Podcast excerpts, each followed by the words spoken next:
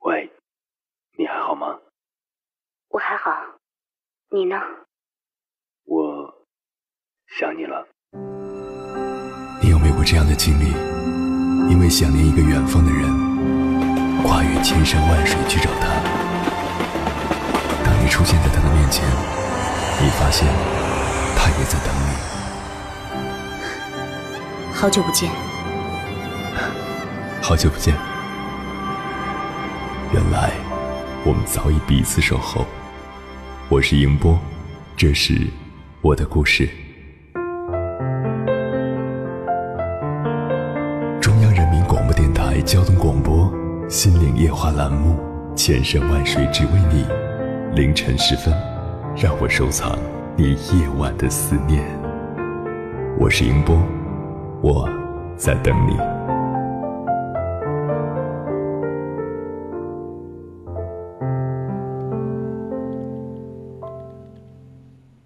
在所有的天赋中，吃苦可能是最容易被人忽略而又最难以获得的。这代表着你要忍受经年累月的孤寂，连续几个甚至十几个小时集中注意力，面对着层出不穷的难题，仍要保持旺盛的斗志。尤其是在你完全无法预知成败的情况下，面对那些可能到来的嘲笑、流言和冷眼，仍然能够坚持自己的选择。年轻的时候，我们都爱做梦，梦想无比灿烂，但是实现梦想的过程，却不是一帆风顺的。如果吃不了这份苦，受不了这份罪，趁早放弃，另谋出路。但是，一旦选择了这条路，想要成功，吃苦，就成了最基本的准备。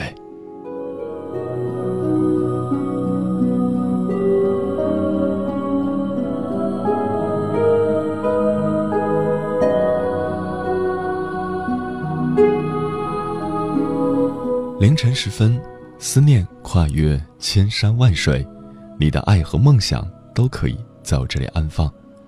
各位夜行者，深夜不孤单，我是迎波，绰号鸭先生。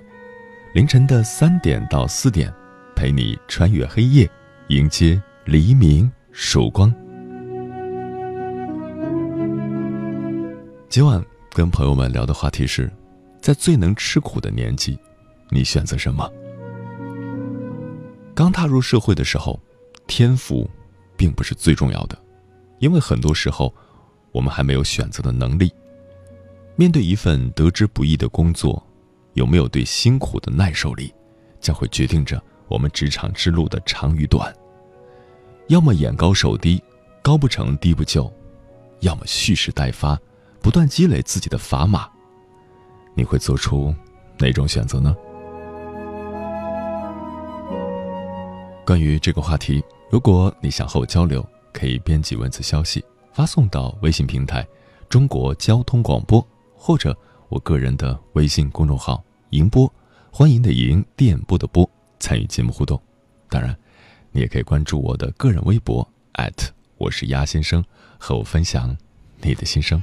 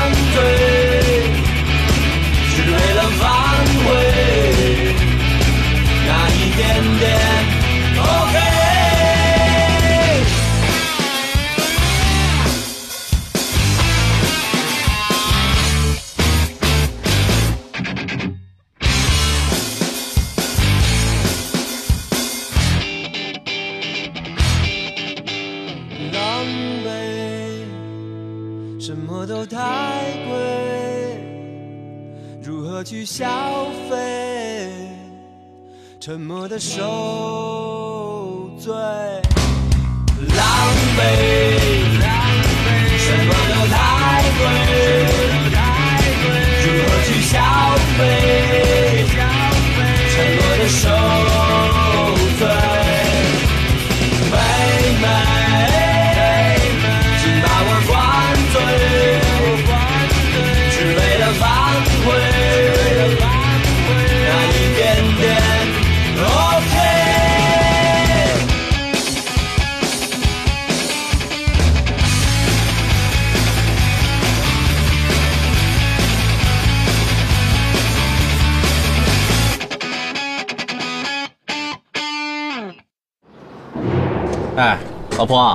我今天去你们单位接你。有本事你一辈子来接我呀！没问题，以后我就拄着拐杖来接你。我接不动了，让我们孩子来接你。啊，你都那样了，我还得继续工作呀！讨厌。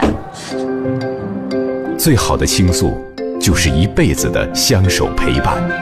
现在陪伴您一路同行的是中央人民广播电台中国交通广播，京津冀频率。FM 九十九点六。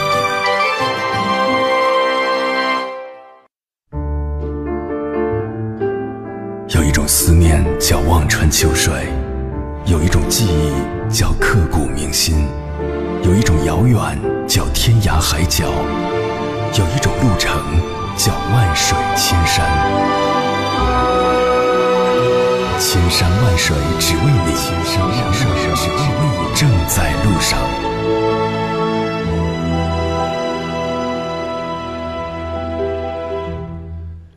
之前在网上看到过两张图片，凌晨四点的哈佛大学图书馆里，灯火通明，座无虚席。图片的配文这样写道：“哈佛是一种象征。”与之相比，中国大学生的大学生活就显得轻松太多了。我们的家长和学生认为，高考前是最苦的。所谓的寒窗苦读，很多时候是被动的苦，而不是在其中有着浓厚的兴趣。一旦上了大学，就开始纵情享乐，不再吃苦，所以，很多刚毕业的年轻人在本质上缺乏一种吃苦的精神，而在很多企业家看来，能不能吃苦，经不经得起折磨，是衡量一个人能否真正成才所必须的标准。今晚跟朋友们分享的第一篇文章，名字叫《不吃苦，你要青春干嘛》，作者王胜景。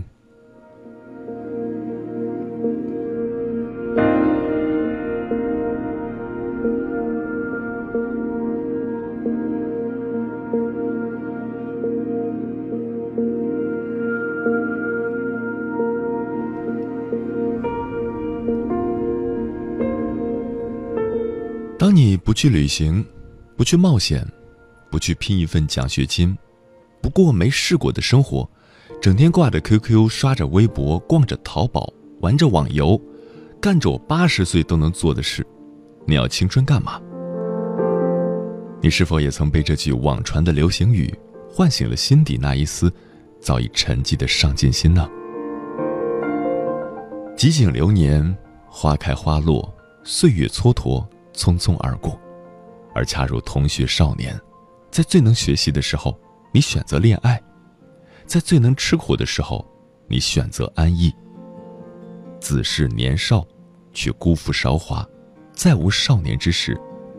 错过了人生最为难得的吃苦经历，对生活的理解和感悟，就难免会浅薄。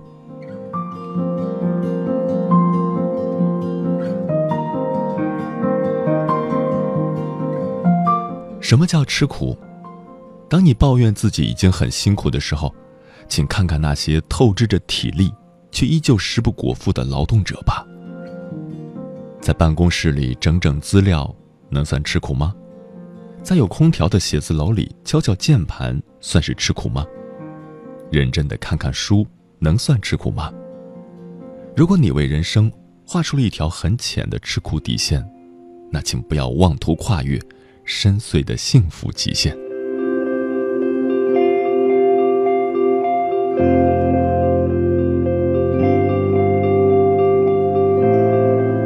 当你看了杜拉拉升职记，你觉得在外企工作真好，可以出入高档写字楼，说着让人听不懂的英语，拿着让人眼红的薪水。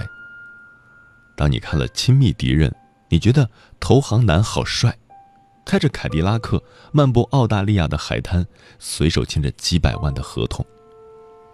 当你看到一条精妙的广告赞不绝口，你觉得做营销的好潮，可以把握市场脉搏，纵情挥洒自己的创意。当你看到一位做房地产的朋友，每天和有钱人出入各种高档场所，发着各种挥霍的微博，你觉得做房地产好赚钱。当你看到一位快销人员，即在快速消费品行业工作的人员，满世界出差。在各种地方住五星级酒店，你觉得在快销行业里工作好风光？你疯狂的爱上了那种洋洋得意的状态，却不曾想到，你日思夜想称之为梦想的状态，其实，并不像你所看到的那么简单。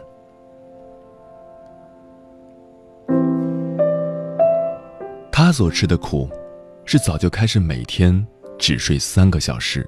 从 N 年前的数据查到昨天，一点点的做着细致无比的分析。他所吃的苦，是为了去争取一个客户，挤在一辆卧铺大巴车上，冒着被偷、被抢、被撞车的风险，一边敲邮件，一边环顾周围诧异的眼神。他所吃的苦。是为了一套更合理、更系统的管理方法，而不断的和各个领导去磨合、去询问、去思考。他所吃的苦，是为了签下一个大订单，自己一个人在他乡，看着别人世界中的团圆，装饰着自己的思乡梦。他所吃的苦，是为了一个上市项目，在三天之内自学几十万字的材料，让自己在三天之内从一个门外汉。变成一个行家，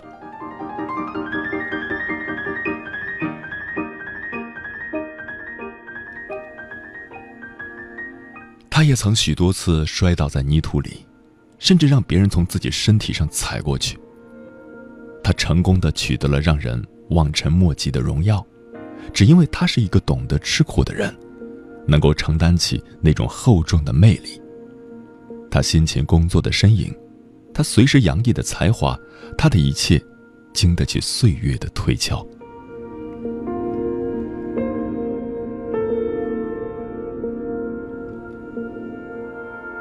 亲爱的朋友，如果老天善待你，给了你优越的生活，请不要收敛自己的斗志；如果老天对你百般设障，更请你不要磨灭对自己的信心和向前奋斗的勇气。当你想要放弃了，一定要想想那些睡得比你晚、起得比你早、跑得比你卖力、天赋比你还高的牛人，他们早已在晨光中跑向那个你永远只能眺望的远方。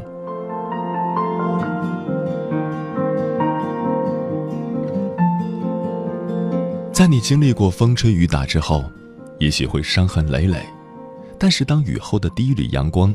投射到你那苍白憔悴的脸庞时，你应该欣喜若狂，并不是因为阳光的温暖，而是苦了心智、劳了筋骨、饿了体肤之后，你依然站在前进的路上，做着坚韧上进的自己。其实你现在在哪里，并不重要，只要你有一颗永远向上的心，你终究会找到那个属于你自己的方向。所以。请不要在最能吃苦的时候选择安逸。没有人的青春是在红地毯上走过的。既然梦想成为那个别人无法企及的自我，就应该选择一条属于自己的道路。为了到达终点，付出别人无法企及的努力。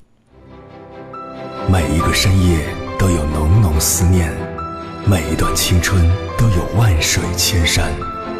千山万水只为你，千山万水只为你，正在路上。感谢此刻依然守候在点播那头的你。今晚跟朋友们聊的话题是：在最能吃苦的年纪，你选择什么？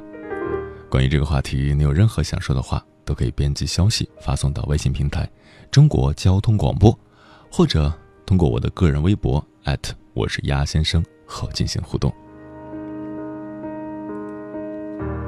沧海一声笑说：“当你米缸里都是米的时候，你很安逸；当有一天米缸见底了，才发现想跳出来已经无能为力。有一种陷阱，名叫安逸，所以要谨记，别在最能吃苦的年纪选择安逸。懒惰久了，努力一下就以为在拼命，混下去很容易，混上去却太难了。是的，在如今这个时代。”吃一口饭，活下去是比较容易的事情，可是如果想活得更好，就会比较困难，需要你付出一定的心智、一定的毅力，有好的眼光去选择一个适合打拼的方向，还要有毅力去承受在奋斗过程中所遇到的一些挫折和压力。就像你刚才所说的，陷阱就是安逸，安逸久了就像。温水煮青蛙一样，当你想要跳出来的时候，你已经丧失了奋斗的能力。关关的微博说：“终于明白，吃苦在前，享乐在后，还是有一定道理的。生于忧患，死于安乐，也说得很对。不要在最能吃苦的时候选择舒服的生活。可是我好像没有最能吃苦的时候，稍微累一点，我就觉得生无可恋。真的不是我矫情，毕业之前就一直在担心。”就我这样的，到了社会上以后可怎么生存呢？能不能养活我自己？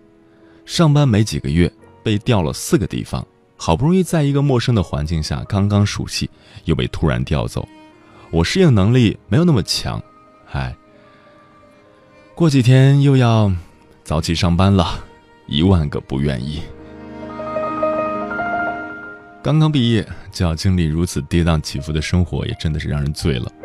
呃，不过。这份跌宕的工作状态，其实还是挺不错的，至少能够让你开开眼，通过出差去了解了解不同地方的工作的环境，也来参照一下自己当前的状态，是不是有一些可以提升的地方。其实，在出差的过程中，是一个能够提升自己的机会，因为你要跟你的同事去沟通、去相处，还要去照顾老板的情绪。在这个过程中，我觉得可以好好的学习一下怎么去做人吧。戴月说：“如果你将来想要舒服，怀揣一颗无忧之心，至死不渝，那么就应该知道，这世界很公平，你必须去承受更多的困难。”墙壁上的草说：“唯有让自己强大了，才能免受伤害。”闻香识女人说。在这个美丽的冬季，走过晨曦，赏过暖日，不要轻易放弃梦想，不要在最能吃苦的年纪选择安逸，不要轻易放弃任何事。其实这个世界并不算太坏，只是我们把它想的太复杂了，习惯性的找些理由来欺骗自己。生活是自己的事情，我们有理由选择怎样去使自己变得更好、更成熟、更有魅力。是的。不管你现在在什么地方，不管你现在是什么样的角色，是大角色还是小角色，都不影响你去选择你的方向，也不影响你去追求更好的一切。所以，趁着你年轻，赶紧出发吧！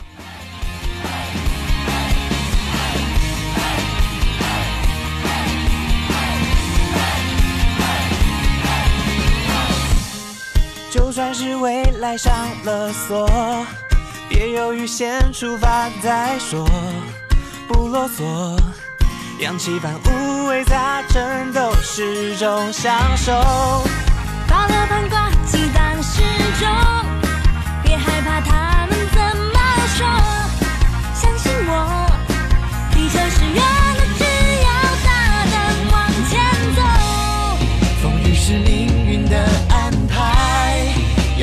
去放手一搏，Be。happy we are not alone。我们是一千个太阳，要追逐世界尽头，迎风破浪，追彩虹精灵的宝藏。我们是一千个太阳，要照亮宇宙。寻求思念吧，放手牵手，晒满了梦想，冒险在等我们分享。默契刻印在笑容中，掌握方向却已不可多自由。热血的青春就要痛快的挥霍。下菠萝绽放光芒，我们是灿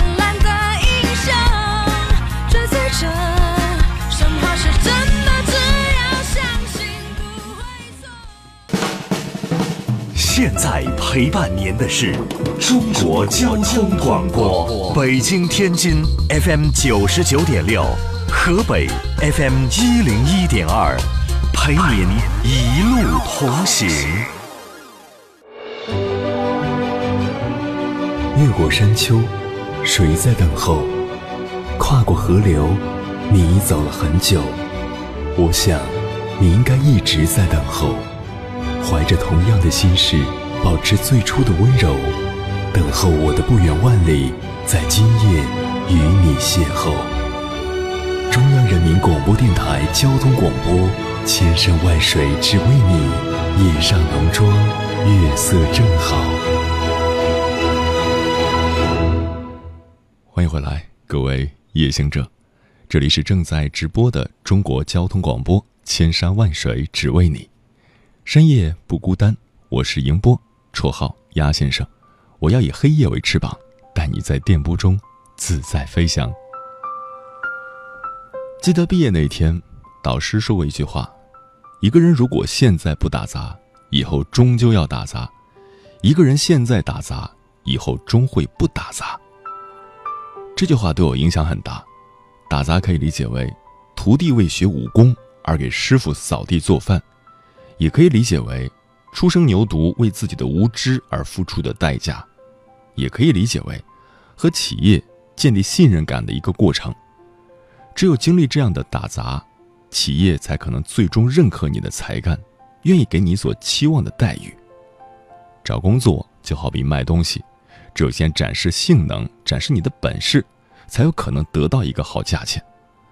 本事是看不见摸不着的，人家怎么知道你有本事呢？所以，你得先做事。接下来，跟朋友们分享的文章名字叫《你凭什么一毕业就拿高薪》，作者无所谓的大鱼。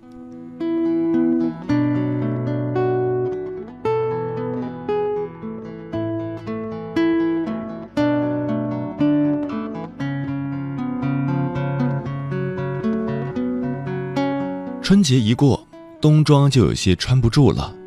校园里的迎春花和樱花，也让毕业生们开始变得躁动不安。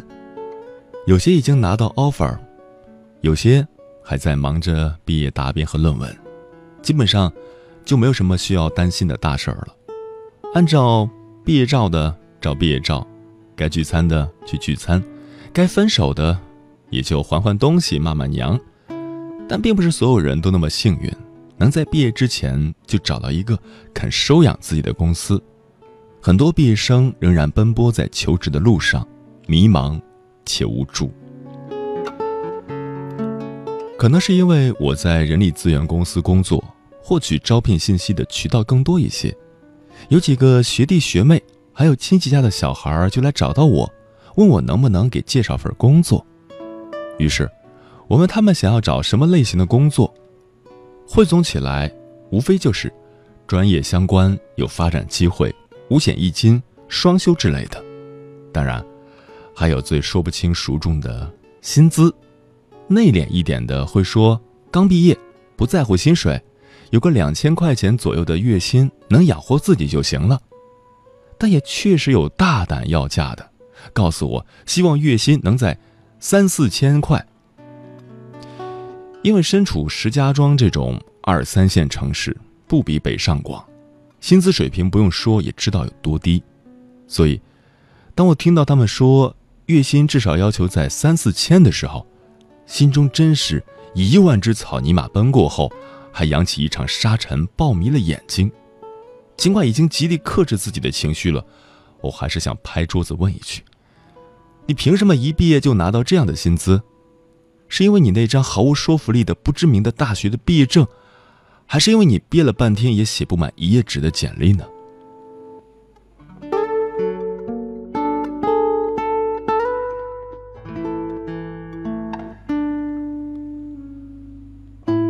回想当初自己刚刚毕业的时候，拿着一张工程造价专业的毕业证书，面对着招聘网站上工程类的招聘信息，觉得前途渺茫的同时，还会念念有词的唠叨一句：“今天流的眼泪，一定是当初选专业时脑子进的水。”月薪一千五的工作，任职条件里面大多会写着这样两条：一，男性；二。有一到两年的工作经验，每每此时，我都会觉得自己心脏的温度低的可以赶超小龙女的寒玉床。终于，我在各种亲戚朋友给安排的工地和造价办公室，打着学习的幌子，晃悠了小半年之后，得到了石家庄本地一家人力资源公司在招聘见习生的信息，没有专业和工作经验的要求。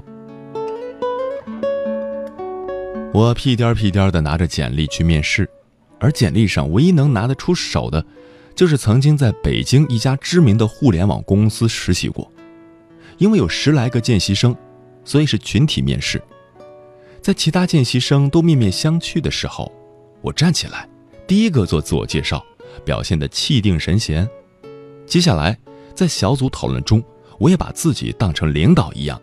带着一同面试的其他见习生完成了这个讨论。在入职很久之后，通过和同事闲聊，我才得知，面试官对我的表现是最满意的，大方，不怯场，善于表现自己的优点。但当时在房间的所有人里，只有我自己知道，小时候的我是个连老师点名都不敢达到的自卑的女孩子。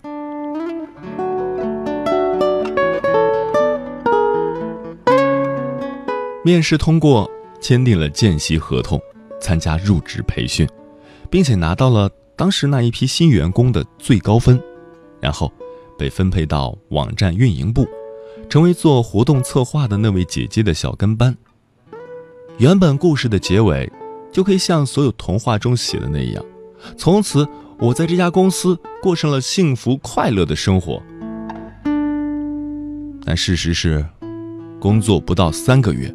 赶上公司员工大跳槽，之前带我的哥哥姐姐也都陆续离职了。在人员严重不足的情况下，我的工作量从一个见习生的工作量变成了两到三个正式员工加在一起的工作量，忙得连上趟厕所的功夫都没有。但工资依旧是每个月一千三百二十块的见习工资，没有五险一金，也没有相应的其他福利。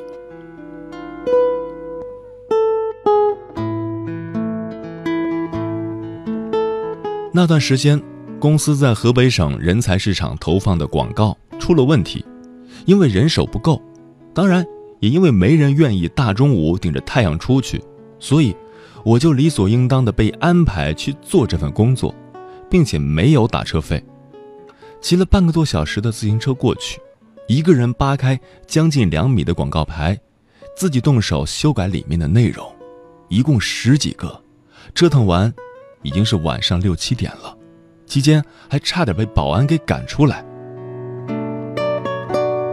尽管这样，当时高我三级的某领导，还在某次会议上当着不少人的面说我的工作量低，没干什么活。像我这种从来不吝惜骂娘的人，也绝对不会给他什么好脾气，当着众人直接顶撞了他。后来想想，自己还真是胆大。一个入职不到半年的小见习生，明目张胆的顶撞了总监级别的大神，真是不想活了。由于平时的了解，我深知这个家伙，如果不是因为公司缺人，是绝对不会轻易饶了我的。总有一天，我会死在他手上。所以，在我获得一个跳槽机会的时候，没有任何犹豫，就选择了离职。尽管当时的直接领导给出了转正加薪的条件来挽留，按照公司规定，员工离职需要提前一个月写申请，更何况是无人可用的特别时期。但我是见习生的身份，再加上没有保险，没有正式的劳动合同，所以也就不被这个所谓的限制给束缚了。从提出离职到收拾东西再走出写字楼，我只用了不到三天的时间。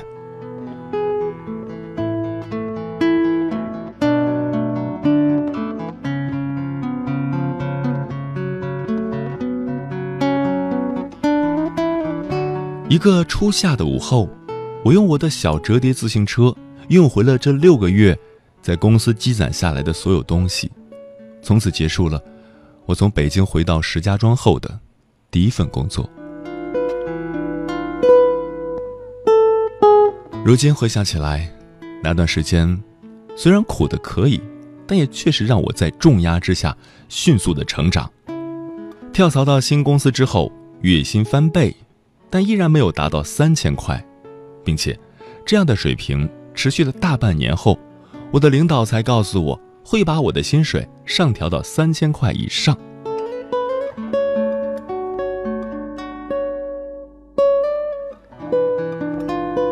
从毕业到现在，一路走来，经历过了为了不被嘲笑不专业而啃书的日子，也有把自己当男人一样干力气活的时候。每次为了做活动而必须四五点钟起床的时候，还会安慰自己说：“你不牛掰就得多吃点苦，又不牛掰还不想吃苦，什么时候才能出头啊？”但好在老娘终于不再是刚毕业时候的无知小白了，也能在会议室里面对着十来号人侃侃而谈了。所以，如今面对那些让我帮忙介绍工作，且对薪资要求高的毕业生，我都会反问一句：“你凭什么一毕业就拿高薪？如果有那种钱多活少、离家近的工作，我为什么不去呢？”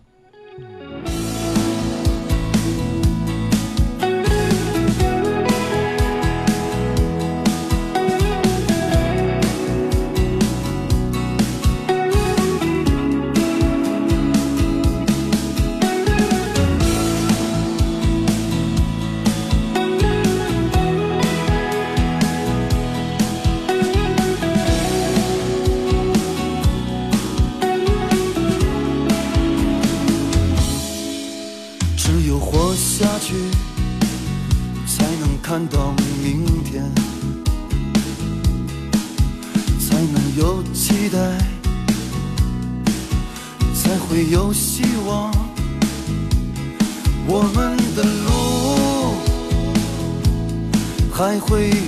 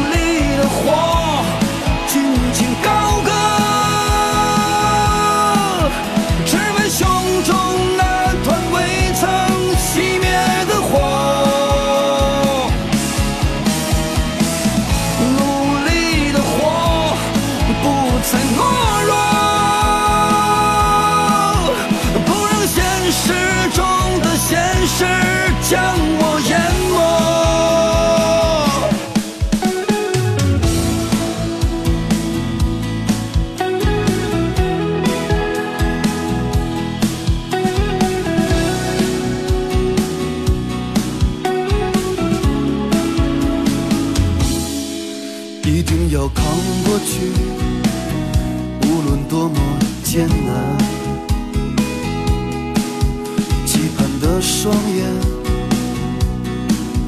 自我的尊严。我们的梦还会有多远？除了坚强我们又能怎样？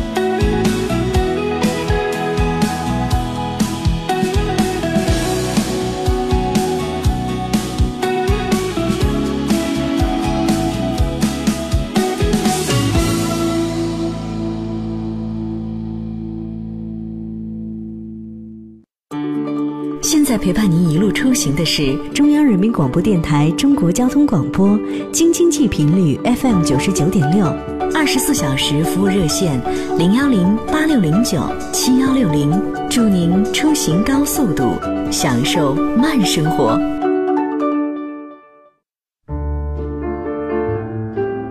有一种思念叫望穿秋水，有一种记忆叫刻骨铭心，有一种遥远叫天涯海角，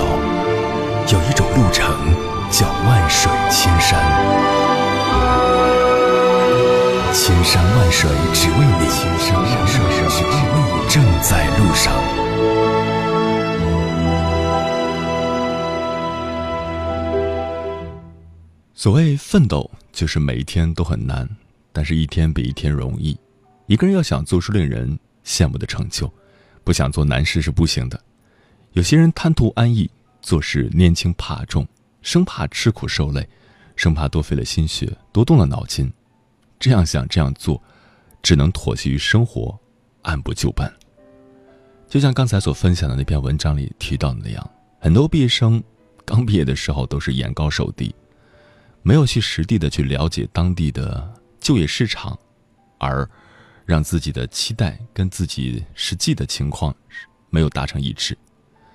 我记得我刚毕业的时候，第一份工作也是三千块钱的月薪，但我是九八五，也是二幺幺这样的毕业生，拿到这样的薪资，其实心里也是不平衡的。但是好在那家公司很锻炼人，两年之后，你的薪资就已经突破五千了。再后来。跳槽去了另外一家公司，薪资就很容易上万了。当你能力得到提升的时候，你的薪水也会呈直线上涨。关键是，你在一个平台上，你所得到的东西，有没有把你想要学到的东西全部学到手，这才是最划算的。年轻的时候，我们都曾迷茫过，但是不能因为一时的迷茫就选择安逸，不敢再去冒险。多走路，多闯荡。不管成败，都不要虚度时光。接下来跟朋友们分享的文章，名字叫《那些年青春路上找不到方向》，作者清本佳人。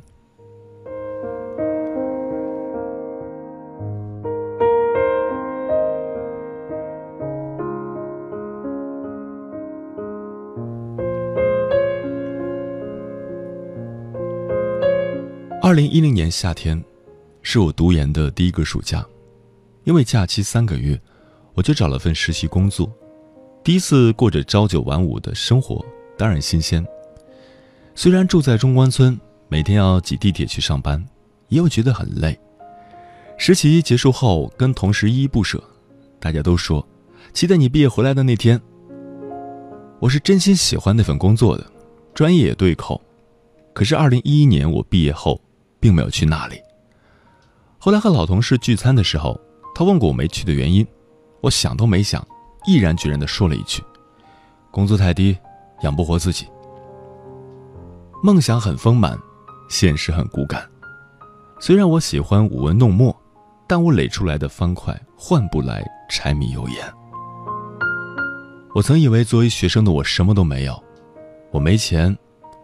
当年看着无数的帅哥开着小车的时候，心里就隐隐发酸。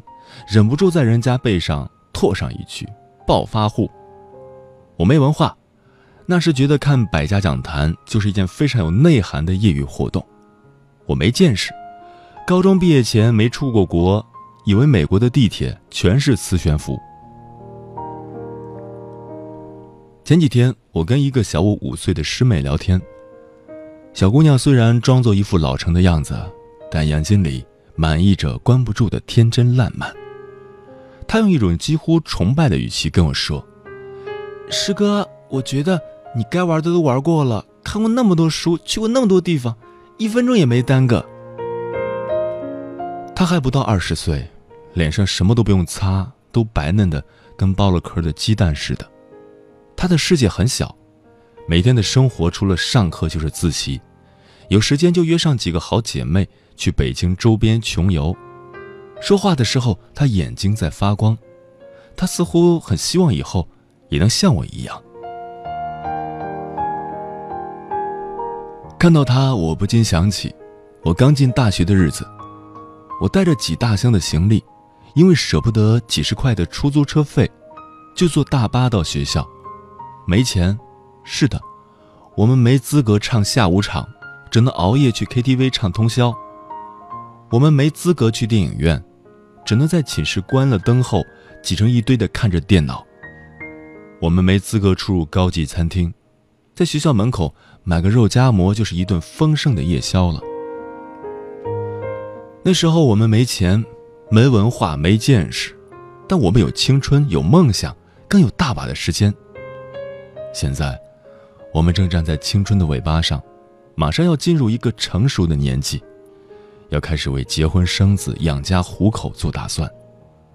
我们似乎在毫无准备的情况下，就被推到了这样一个风口浪尖。我们没有时间，连周末。都必须加班，睡一个懒觉都成了奢望。我们没有梦想，再心爱的工作也只能被轻轻一句“工资太低”而打发掉。更尴尬的是，我们依然没有文化，没有见识，没有钱。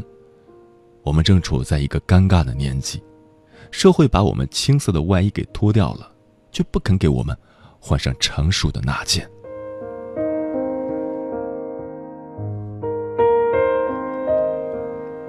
往前推几岁，我们有欢笑，有泪水，有身边的同学，背后有父母，活得无忧无虑。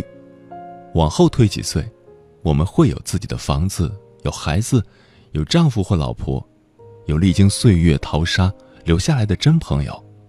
可现在，我们什么都没有，我们正在社会上裸奔，且找不到方向。人的成长。本来就是要变得包容和强大，在从前的日子里，我们需要太多的东西来承载自己的生命。我们常常故作老成的告诉自己，没有爱情、友情和梦想，我就活不下去了。其实现在回头看看，我们失去了那么多的爱情，那么多的朋友，那么多的梦想，却活得比蟑螂还顽强。也许学着，不再为那些虚无的东西迷茫哭泣。才是成熟的必经之路吧。虽然现在有太多的徒劳无功，也有太多的不劳而获，我只希望我们所付出的一切不会白费。每一个深夜都有浓浓思念，每一段青春都有万水千山，千山万水只为你，千山万水只为你，正在路上。真正的吃苦，不是几百条打卡的微博，不是几个哭诉发愤的帖子，不是你每天迟迟不关的灯，不是你手机上凌晨四点这个城市的太阳，它是绝望，一种巨大的、深沉的、压抑的绝望，是命运给予你最沉重的考验。痛苦和困难，就像一把筛子，胆小的都被它筛了下去，留下了最有胆量和最不怕吃苦的人。在最能吃苦的年纪，选择了吃苦，也就意味着，你开始主动把握自己的命运。尽管前路漫漫，梦想还遥不可及，但是，你已经在路上了。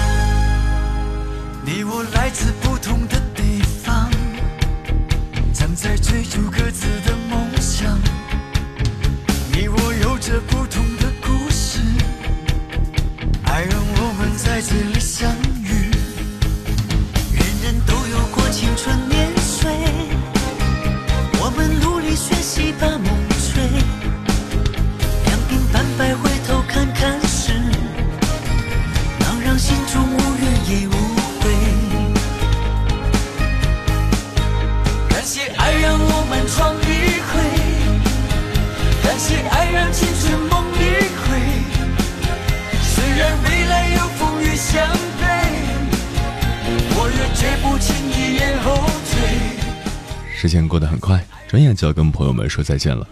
感谢您收听本期的节目。如果你对我的节目有什么好的建议，或者想投稿，可以通过我的个人微博我是鸭先生和我取得联系。接下来的节目依然精彩，欢迎继续锁定中央人民广播电台中国交通广播，在明天的同一时段，千山万水只为你，与你不见不散。晚安，夜行者们。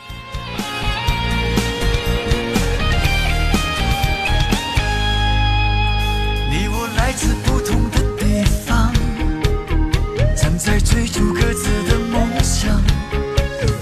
你我有着不同的故事，爱让我们在这里相遇。人人都有过青春年岁，我们努力学习把梦追。两鬓斑白回头看看时，能让心中。